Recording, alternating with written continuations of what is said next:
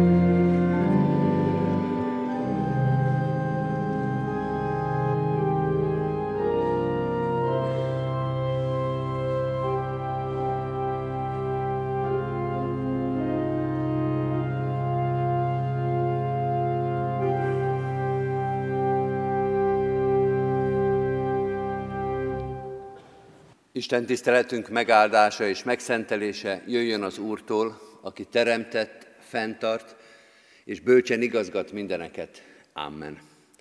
Halljátok az igét testvéreim, amint szól hozzánk Lukács evangéliumának a nyolcadik részéből, a nyolcadik rész 26. versétől a 39.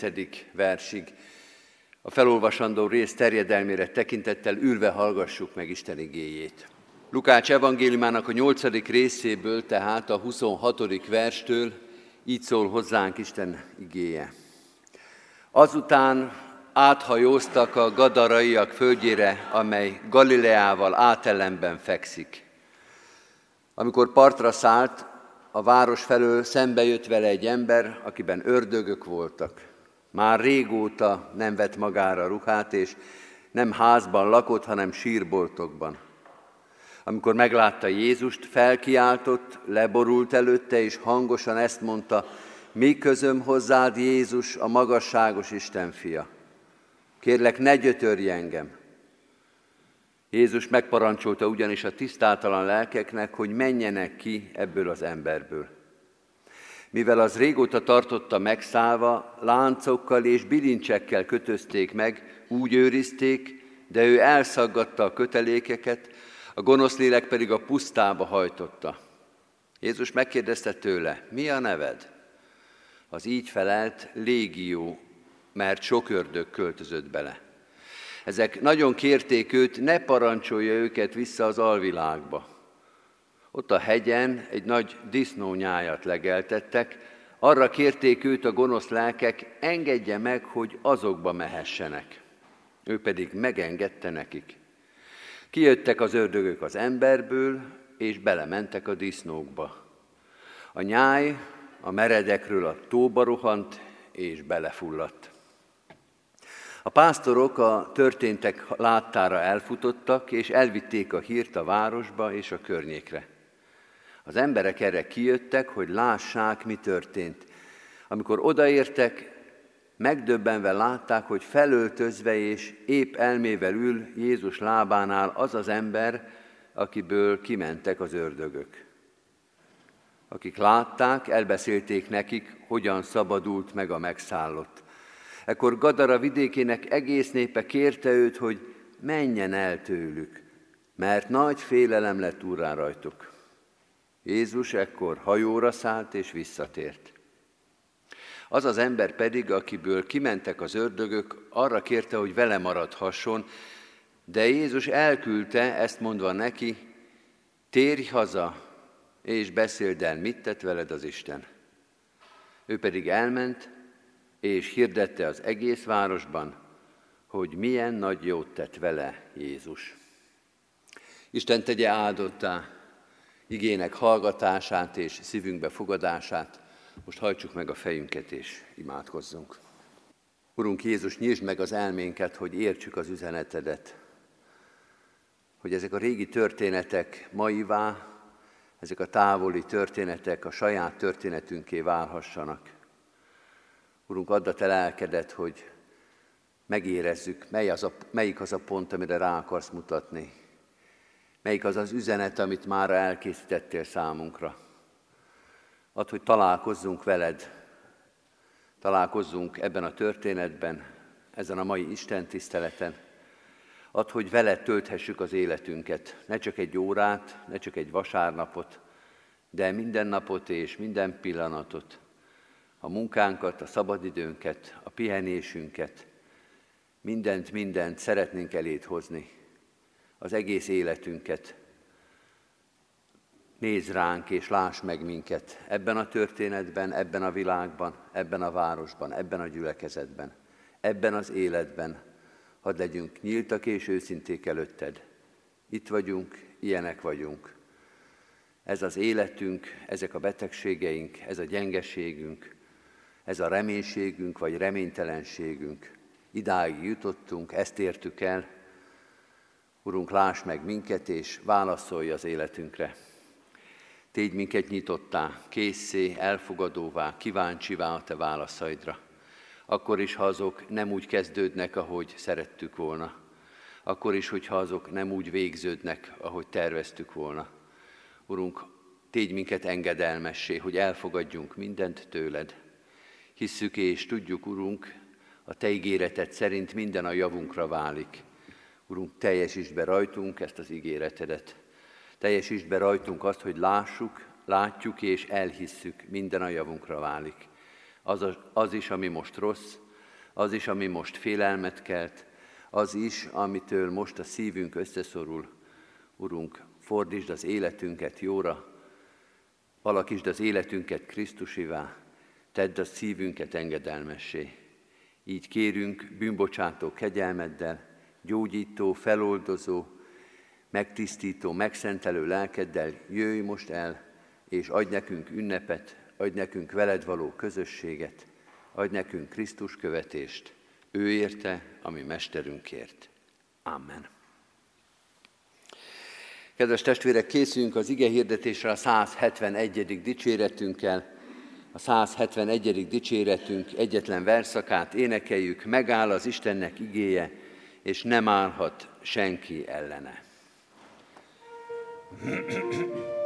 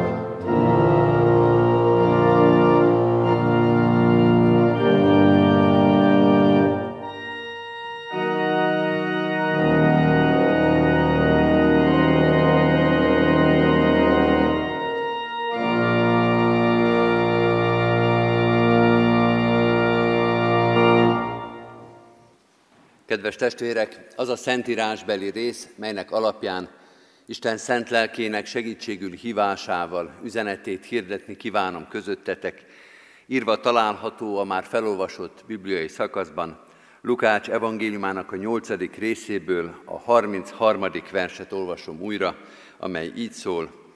Kijöttek az ördögök az emberből, és belementek a disznókba. Eddig Istennek írott igéje, foglaljuk el a helyünket. Kedves testvérek, ezeken a szeptemberi vasárnapokon most a Gadarai megszállott történetét olvassuk, és a mai vasárnap a második olyan igehirdetés, amely ezzel a furcsa történettel foglalkozik.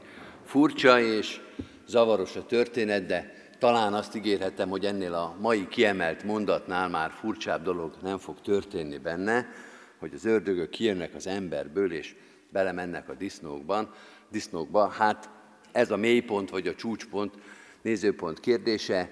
Egy furcsa, zavaros nyelvezetű, a bibliai vallásosságtól távol álló történetet olvasunk, amely a Biblia magyarázókat bizony sokszor zavarba hozta, mert általában Jézus nem tolerálta, és főleg nem legitimálta, nem engedélyezte az ilyen babonás, démonikus történeteket, nem volt ezzel közösségvállalása.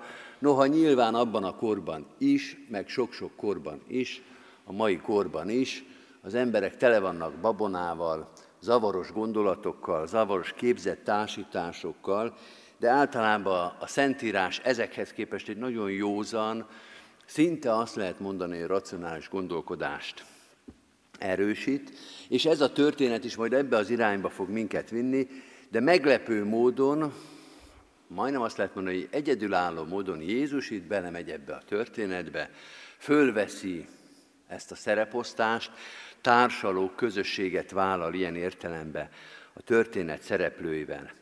Mondom, a bibliai vallásosságtól ez a fajta kép, ez a fajta formanyelv távol áll, babonásnak, démonikusnak, inkább a környező népek sötét vallásosságát idéző történetnek tűnik. Néha már szinte vicces, ez a disznós történet, ez olyan groteszk, talán szabad azt mondani, hogy picit a magyar népmességnek a képeire emlékeztet, ahogy a nyáj, a disznó nyáj bele szalad a tóba, és ott elpusztulnak, olyan furcsa, kevés ilyet találunk a Szentírásba. Amikor elkezdtük ezt a történetet olvasni egy héttel ezelőtt, akkor három olyan fő gondolat volt, amely ezt a zavaros és furcsa világot elkezdte kitisztázni. Egyébként úgy szokott az lenni, hogyha Jézusra koncentrálunk a történetbe, akkor az ő személye tisztítja majd az egész környezetet is, és nem a környezet, vagy nem a történés az, ami majd irányítja a gondolkodásunkat, hanem Jézusra figyelve, még a zavaros történet is a helyére talál.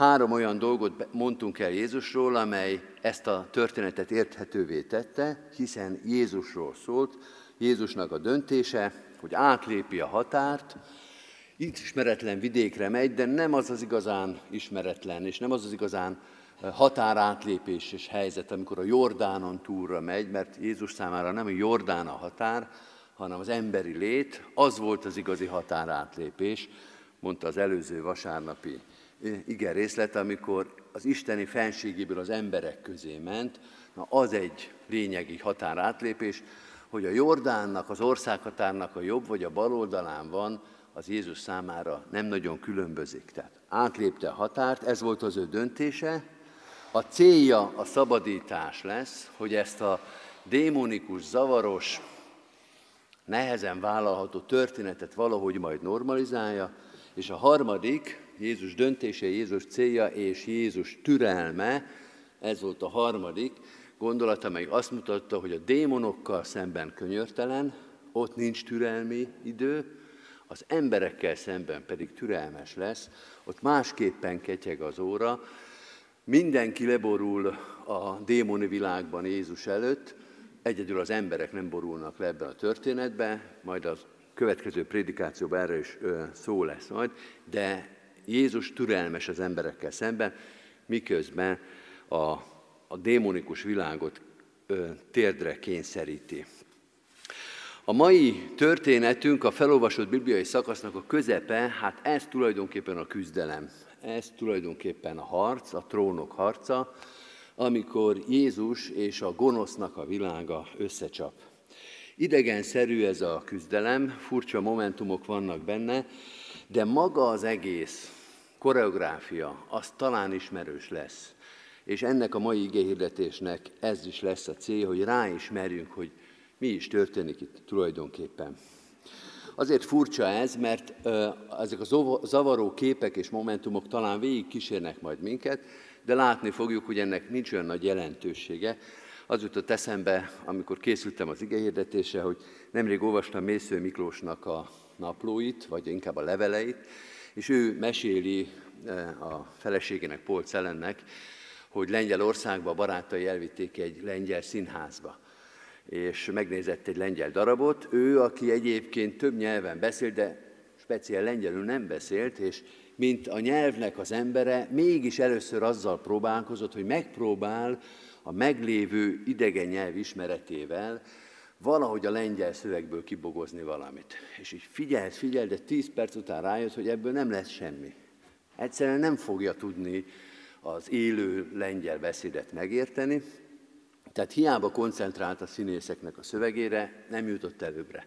De hát egy színházba volt, egy drámát nézett, ahol nyilván tíz perc után rájött, hogy ha van megoldás, akkor az nem a nyelven, nem a nyelvezeten keresztül fogja őt, az írót egyébként megszólítani, hanem nézni kell a darabot, mert ott nagyon sok minden történik, ami nyelvtől függetlenül is értelmezhető.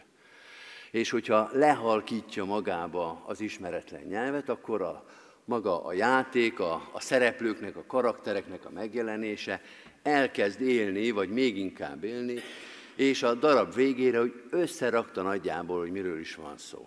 Hiszen látott, hiszen érzékelte az érzelmi játékokat, a karaktereknek az egymáshoz való viszonyát, tehát volt esély arra, hogy megértse ezt a történetet akkor is, hogyha nyelvet nem érti. Valami ilyesmi van szerintem ennek a történetnek a megértésében is, hogy bizonyos nyelvezeteket le kell halkítani, hogy az egésznek a dramaturgiája és a fő üzenete kirajzolódjék előttünk. Mert mi az, ami ebben a történetben mindenképpen érthető? Új hegyre szedjük azokat a momentumokat, amelyek a nyelvezettől függetlenül itt állnak előttünk. Az első dolog, amit a gadarai megszállott története mond nekünk, hogy itt egy küzdelemről van szó. Úgy tűnik elsőre, hogy véletlen a találkozás, bár a Jézussal való véletlen találkozások azok gyanúsak szoktak lenni, hogy csak az egyik félnek szokott az véletlen lenni, de van egy találkozás, ami valahogy létrejön Jézus és a gadarai megszállott között, de az biztos, hogy ez nem egy kedélyes találkozás, biztos, hogy nem csak egy sima ismerkedés, biztos, hogy nem filozófiai vita a jóról, a rosszról, az örömről, meg a szenvedésről, hanem itt élet-halál küzdelem van. Harc van, tele van borzalommal, tele van félelemmel, tele van szorongással és bizonytalansággal. Egy élet-halál harc közepébe sétálunk bele. Ami ebben a legfeltűnőbb, az éppen az, ami nem látszik. Hogy az egyik küzdőfél az láthatatlan. Az egyik küzdőfél az érthetetlen.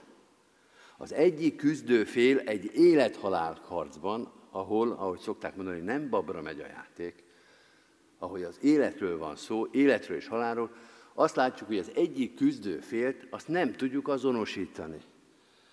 Az beazonosíthatatlan. Légió ez a neve, de hát ezzel nem vagyunk előbbre, és nem vagyunk tőle nyugodtabbak, hogy most már a nevét legalább hallottuk, bár ez nyilván a római katonai alakulatnak a neve, amit a megszállt nép ráaggat valamire vagy valakire, nem tudjuk, hogy kivel is függ össze, vagy kitől is függ ez az élet-halál harc.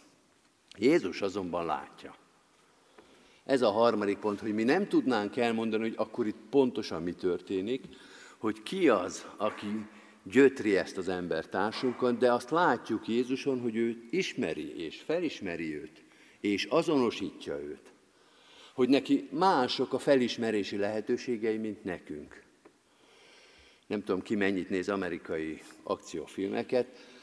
Az amerikai akciófilmeknek az egyik válfaja az olyan, hogy a nagyon-nagyon jól felszerelt amerikai hadsereg küzd valamilyen kevésbé fölszerelt, de nagyon eltökélt ellenséggel. És abból látszik, hogy egy eh, hadsereg fölszeret, hogy a sisakján a katonának mindenféle szerkezetek vannak, amit hol így, hol úgy nyitnak, csuknak, lehúznak, előrehúznak. Az a lényege a dolognak, hogy eh, egyszer csak láthatóvá válik az ellenség. Hogy mi csak a gomolygó sötétet látjuk, de akkor valami hőkamera, vagy nem tudom micsoda, egyszer csak bekapcsolódik, és mi is látjuk, hogy milyen jó, hogy a jó katona az meglátja az ellenséget, miközben mi nem láttunk semmit. És hát valóban úgy van, hogy elég nehéz olyan küz, ö, ellenséggel küzdeni, amit nem látunk, akit nem tudunk azonosítani. Hogy csak a gomolygó, gomolygó köd van. De akkor egyszer csak azt látjuk, amit Jézus lát, pontosabban azt látjuk, hogy Jézus látja. Hogy Jézus nem kapkodja idegesen a fejét, hogy honnan jön az ellenséges tűz, hogy Jézus nem kushad le a földre, hogy Úristen mi lesz, hanem megabiztosan érti, látja, azonosítja azt, hogy kivel is van itt a küzdelem. Az ember számára láthatatlan az ellenség, negyedik gondolat, de a hatása az látható. Tehát azt nem tudjuk, hogy kivel küzdünk, de azt tudjuk, hogy ő már mit ért el. Látunk egy tönkretett embert, látjuk, hogy a sírboltokban él, ez egyszerre szimbolikus, meg a szószoros értelmébe vett, hajléktalanná vált. Ugye sírkamrákat ásnak, vagy, válnak bele a falba, tehát tulajdonképpen azt jelenti, hogy a társadalomról kiszakadt, hajléktalanná vált, az egzisztenciája széthullott, és szimbolikus, már fél lábbal a sírban van, halálra vált embert, ezt látjuk, látjuk a, pusztul, a pusztulást, amit el tudott érni ez a láthatatlan ellenség, a kiközösítést, a mesztelenséget, hogy pusztába hajtja ki ezt az életet, el minden emberitől és minden közösségitől, szét van esve ez az ember. Márk evangélium, amikor leírja ezt a történetet, azt is írja, hogy kövekkel vagdossa magát. Hát kedves testvérek, ez már szinte szájbarágos.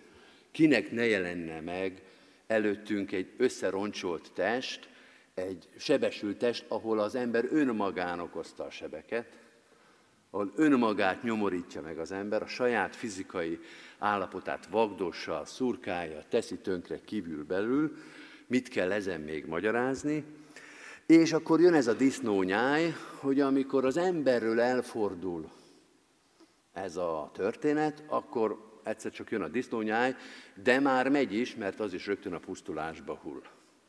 Tehát nem tudjuk, hogy ki ez, de hogy ahol ér és talál minket, ott pusztít, az egyértelmű ebben a történetben.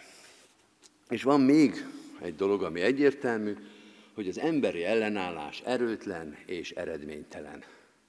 Mert nyilván mi is megpróbáltuk megkötözni, odaláncolni valahova, hogy legalább magába meg bennünk ne tegyen kárt, de haszontalan, mert a láncokat ledobja, leszakítja magáról, próbálnánk óvni magunkat és őt is, de nem sikerül, mert a pusztítás csak halad tovább.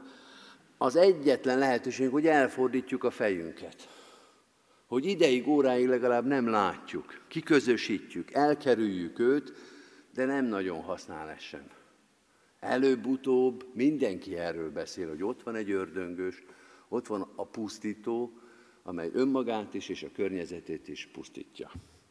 És a vége, jön Jézus, ő viszont győz, mert az ő hatalma vitathatatlan. Mindaz, amit idáig leírtunk, az eléggé félelmetes, vagy legalábbis szorongást kelt az emberbe, de jön Jézus, akin sem a félelem, sem a szorongás nem látható.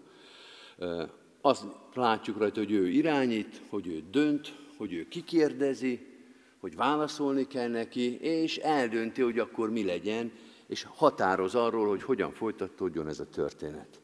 Ez végig egyértelmű, hogy Jézus uralja ezt a számunkra érthetetlen történetet.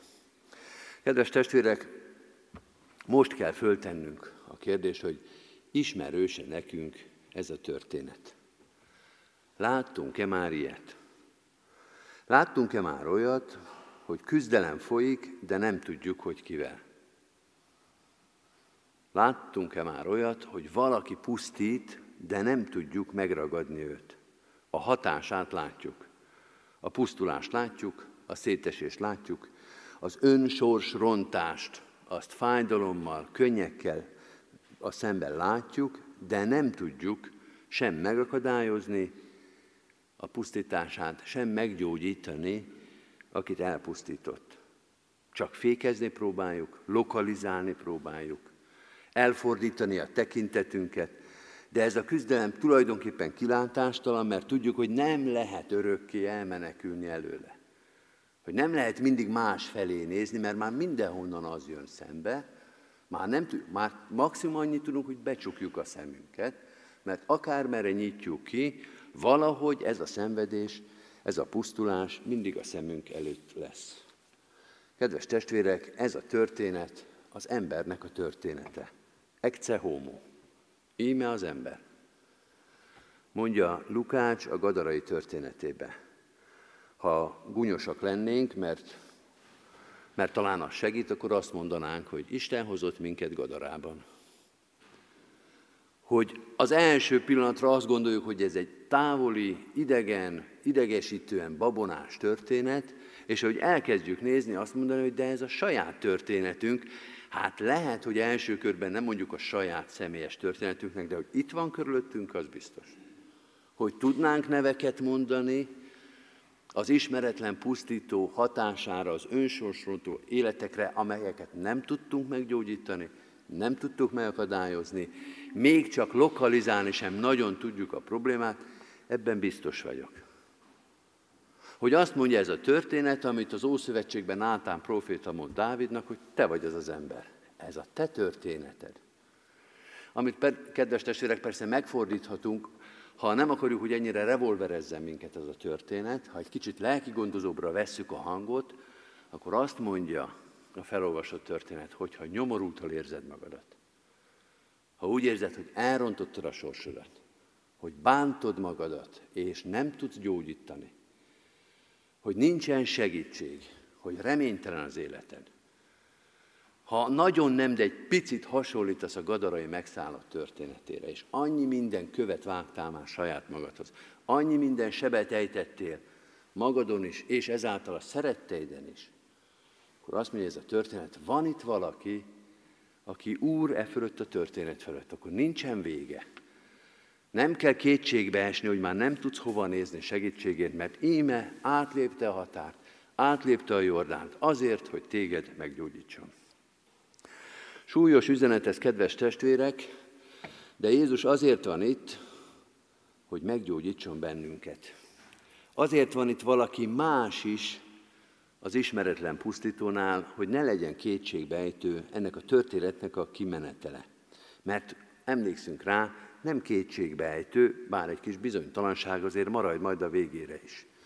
A fő üzenete ennek a történetnek az, hogy nem csak a láthatatlan légió van itt, hanem a látható Jézus Krisztus is. A látható Jézus Krisztus. Látható és hallható. Nem mindig értjük azt, amit mond. Nem mindig fogadható el. Nem mindig tudjuk elhelyezni az életünkbe. De az biztos, kedves testvérek, hogy érezzük rajta, hogy nem fél, hogy őt nem fenyegeti ez a veszély, hogy ő parancsol, hogy ő dönt, hogy ő szabadít. Azt látjuk, hogy ebben a történetben ő a megoldás. Minden más bizonytalan, sőt, minden más kudarcot vallott már, de van megoldás a történetnek. Úgy is mondhatnánk, hogy ez a történet egyszerre diagnózis és terápia. Diagnózis és terápia. Hát kell ez nekünk. Kedves testvérek, a következő vasárnap arról fog szólni Isten igéje, hogy kellett-e ez a gadaraiaknak. Nyilván emlékszünk rá, nem kellett nekik. Meg kellene érteni, hogy amikor így fordul ez a történet, és azt mondja, hogy van terápia a pusztulásra, akkor mi magyarázza a gadaraiaknak az elutasítását? Mi magyarázza a tanítványok hallgatását, akik még annyira sincsenek benne a történetben, mint a gadaraiak, pedig ott állnak sorba. Kell-e nekünk Jézus Krisztusnak a szabadítása? Erre a kérdésre kellene egy megnyugtató, jó választ találnunk. Ebben segítsen minket az Isten. Amen. Kedves testvérek, fennállva válaszoljunk Isten igéjére, és énekeljük a 226. dicséretünket, 226. dicséretnek az első verszakát énekeljük, Krisztusom kívüled nincs kihez járulnom. thank you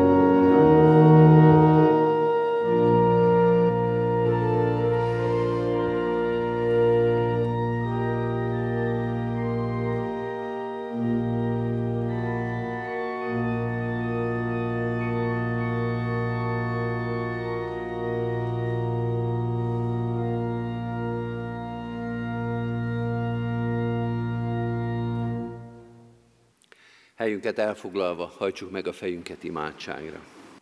Urunk, a Te igéd világossága mutassa meg az életünket és a reménységünket. Sokszor próbáljuk elkerülni a szembesülést, belenézni a Te igét tükrébe, milyenek is vagyunk, mert jobb képet szeretnénk magunkról látni. Festjük is, maszkírozzuk is, ügyeskedünk azon, hogy szebbnek, erősebbnek, reményteljesebbnek, láttassuk az életünket, érezhessük magunkat, mondjuk magunkat. Annyi mindent megpróbáltunk, hogy elfedjük a fekélyeinket, a fájdalmunkat, a magunk vágta sebeket, mindazt, ami ellentmond a te teremtésednek, ellentmond annak, hogy az életünk, az élet, az ember teremtése az jó volt, annyi szégyen, annyi fájdalom, annyi kudarc van az ember életében, a miénkben is. Urunk, világíts rá az életünkre, hogy ne kelljen a sötétben, a káoszban elpusztulnunk. Lépd át a határokat újra és újra, azt a határt, ami a te szentséged, tisztaságod, jóságod és a mi életünk között van. Lépd át és láss meg minket. Lépd át és mutasd meg, hogy honnan, hová juttatsz el minket. Segíts látni nem csak azt, hogy milyenek vagyunk, hanem hogy mivé lehetünk bár még nem nyilvánvaló számunkra, még nem teljesen tudott és ismert, hogy mit hoztál számunkra. Mégis mutasd meg azokat a lépéseket, amelyeket láthatunk, hogy az feléd vezet, hogy az a gyógyulás felé vezet, hogy az az élet, a tisztesség, a becsület, az emberek megbecsülése, az emberek szeretete, a közösség felé vezet, vissza a sírboltból, vissza a betegségből, vissza a káromlásból, a mások életének a tönkretételéből, az önmagunk pusztításából. Urunk, mutas irányt az életünknek. Akárhol is vagyunk, akár merre is járunk, mutasd meg, hogy melyik az a lépés, amely feléd vezet. Feléd és a te szentséged felé. Így köszönjük ezt az igét is, köszönjük ennek az igének a könyörtelen igazságait és a könyörület megmutatását, mert te benne vagy ebben a történetben, Hálát adunk azért, hogy a mi történetünkben is itt vagy, hozzánk léptél, megszólítottál, türelmes vagy velünk, irgalmas vagy velünk. Köszönjük, hogy újra és újra megszólít minket a Te irgalmad. Urunk, erősíts minket, hogy ezt az utat járni tudjuk végig, egészen az üdvösség öröméig. Itt ebben a földi valóságban is, majd ott Te nálad is. Hadd legyen az életünk a veled a veled közösségben eltöltött élet. Így kérünk, erősíts minket, hogy ezt az örömüzenetet, ezt a jó hírt tovább tudjuk adni a sok önpusztító életnek, azoknak az embereknek is, akiknek az életén, testén, lelkén látszik is az, amit itt olvasunk, és azok felé is hadd tudjunk szolgálni, akik emberileg rendben vannak, akiknek az élete emberileg szép és teljes. Urunk, hiszük, hogy lélekben mindannyian reménytelenek lennénk te nélküled. Együtt és egyszerre szeretnénk előtted megállni, dicsérni téged, hálát adni a te szabadításodért. Kérünk, erősíts meg minket ebben, hogy itt a városban, Kecskeméten és a környékén hirdethetni tudjuk a te evangéliumodat. Így erősítsd meg a gyülekezetünket, annak lehetőségeit, így erősítsd meg a tőled kapott szolgálatokban való hűségünket. Könyörgünk hát az ige hirdetésért, minden gyülekezeti részünkben, így különösen is imádkozunk most Széchenyi városért, hogy ott a te dicsőségedre és a fele barátaink javára a templom, ige hirdető hely épülhessen, amely téged hirdet, amely hozzád hív, amely a te igazságodat hirdeti. De ugyanígy könyörgünk az összes városrészi gyülekezetért, így könyörgünk az intézményeinkért, minden helyen, ahova állítottál minket, minden szolgálatban, melyet megnyitottál előttünk, hadd hirdessük a Te szeretetedet és gyógyító irgalmadat. Így könyörgünk, mennyei atyánk, szeretteinkért, különösen is a gyászolókért, különösen azokért, akik terhet hordoznak, akár friss gyászt, akár régi fájdalmat. Hiszük, Urunk, hogy Te ismered ezeket a fájdalmakat, hogy ott álltál, ott állsz mellettünk a temetőkertben, a koporsó mellett, a gyászban, a szomorúságban, hogy Te ismered szívünk minden nehézségét és gyászát. Urunk, Te gyógyíts és Te vigasztalj bennünket. Könyörgünk a betegeinkért. Olyan sok betegség van körülöttünk, olyan sok emberi gyengeség és fájdalom, olyan sok rettenet és reménytelenség. Urunk, hová is mehetnénk, kihez mehetnénk, hiszen nálad van a gyógyulás, az örök életnek beszéde, a reménység. Hiszük, Urunk, hogy veled együtt nincs vesztes történet. Akármi történik velünk, akármi történik szeretteinkkel, Te vagy az Úr, a Te hatalmadat és szeretetedet semmi meg nem törheti. Mennyei Atyánk, gyógyíts, vigasztalj, erősíts, biztos, ad, hogy mi is szeretetünkkel, imádságunkkal erősíteni tudjuk egymást, hogy egymást terhét hordozhassuk, és így tudjuk betölteni a Te törvényedet. Áldást kérünk a gyülekezetünkre, áldást kérünk városunkra és nemzetünkre, könyörgünk a körülöttünk élő népekért, nemzetekért és az egész emberiségért. Urunk, különösen is könyörgünk az egyház népéért. Urunk, Te erősíts meg minket, erősíts meg minket az álhatatosságban, a hitvallásban, a kitartásban. Különösen is könyörgünk az üldözött, a nehéz sorsú gyülekezetekért, egyházakért. Oltalmazd és erősítsd őket Jézus Krisztusért, az egyház uráért, ami Urunkért. Amen. Egy rövid csendes percbe vigyük Isten elé imádságainkat. Amen. Az Úrtól tanult imádságot fennállva és együtt mondjuk el, mi atyánk, aki a mennyekben vagy, szenteltessék meg a te neved. Jöjjön el a te országod, legyen meg a te akaratod, amint a mennyben, úgy a földön is.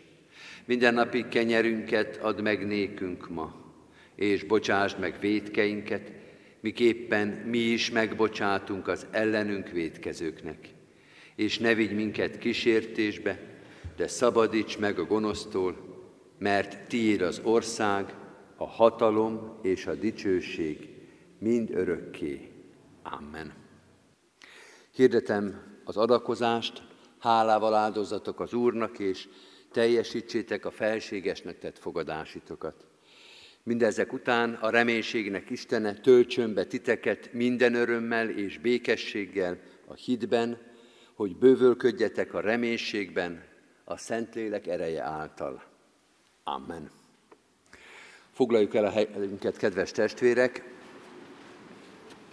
és hallgassuk meg gyülekezetünknek a híreit. Szeretettel ajánlom mindenkinek a kiáratnál található hirdető lapokat, amelyen gyülekezetünk híreit elolvashatjuk, vigyünk azoknak is, akik most nem tudtak eljönni az Isten tiszteletre. Heti alkalmainkból a keddi Műkertvárosi házi bibliórát emelem ki, amely ezen a héten lesz, kedden 5 órakor Harkai Istvánéknál a környéken lakókat szeretettel hívja és várja oda gyülekezetünk.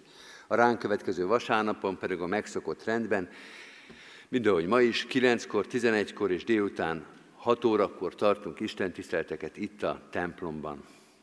Örömmel hirdetjük, hogy az elmúlt héten megkereszteltük Bene Viktor Mihály, Fehér Zsombor, Huber Viola, Magyar Róza, Mészáros Bence, Mészáros Izabella és Tószegi Ákos Balázs testvéreinket.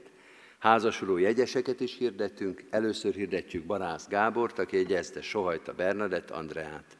Vince Zsigmond jegyezte Káposztás Esztert, Fekete Imre jegyezte Vince Jankát. Harmadszor hirdetjük, hogy Nagy János jegyezte Csányi Tímeát. A gondviselő Isten kísérje útjukat, a, útjukon a fiatal párokat, a megkeresztelt kisdedeket, gyülekezetünk egész közösségét. Szomorú szívvel hirdetjük, hogy az elmúlt héten búcsúztunk Nagy György Károlyné Por Lídia és Patak Jánosné Kozma Mária testvéreinktől. Halottunk Somogyi Endre Tamás, aki 51 éves korában tért haza Teremtő Urához.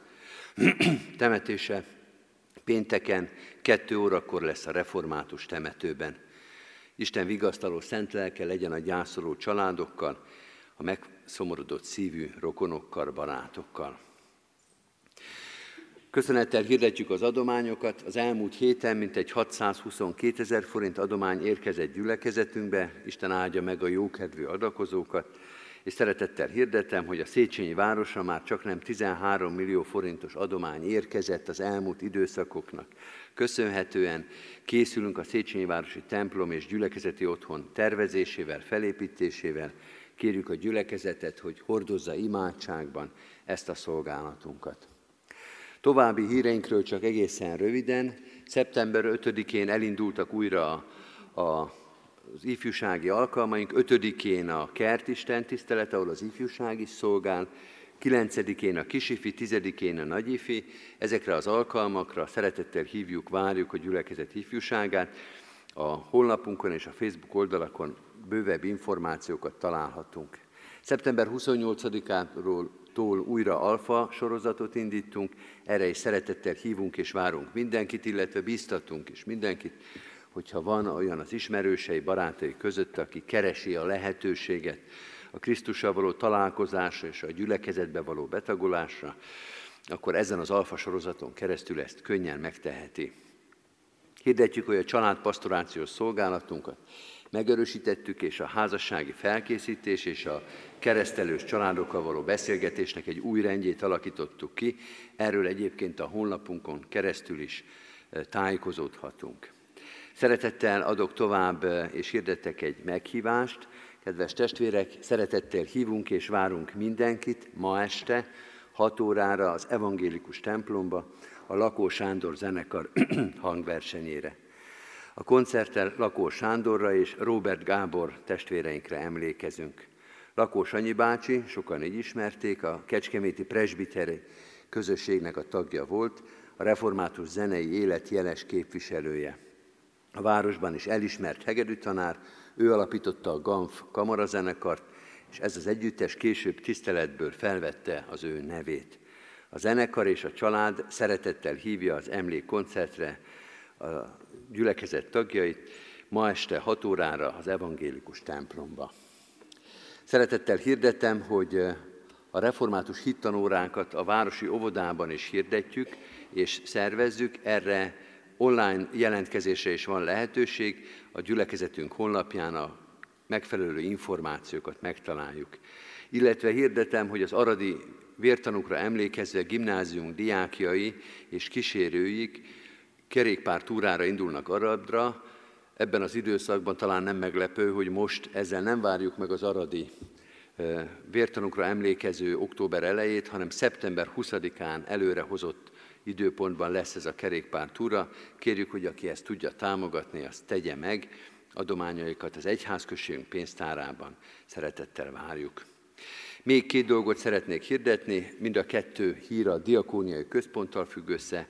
Egyrészt jótékonysági ruhavásár lesz ismét a gyülekezeti központban, 17-én pénteken 10 órától, másrészt a gyülekezeti központ, vagy diakóniai központ tartós élelmiszergyűjtést hirdet a gyülekezetünkben újra és újra, aki az adományozásnak ezt a módját választaná, hogy nehéz sorsú testvéreinknek tartós élelmiszert vásárol a gyülekezeti központban, itt az Isten tisztelet után és több Isten tiszteleti helyünkön, illetve a lelkészi hivatalban is ezt leadhatja. Köszönjük ezeket az adományokat is. Az Úr Jézus Krisztus legyen gyülekezetünk őriző pásztora. Az áró énekünket keressük meg, kedves testvérek, a 461. dicséretünket mind a hat verszakával énekeljük el. 461. dicséretünk, bár bűn és kíngyötörés, nehéz bár szívem.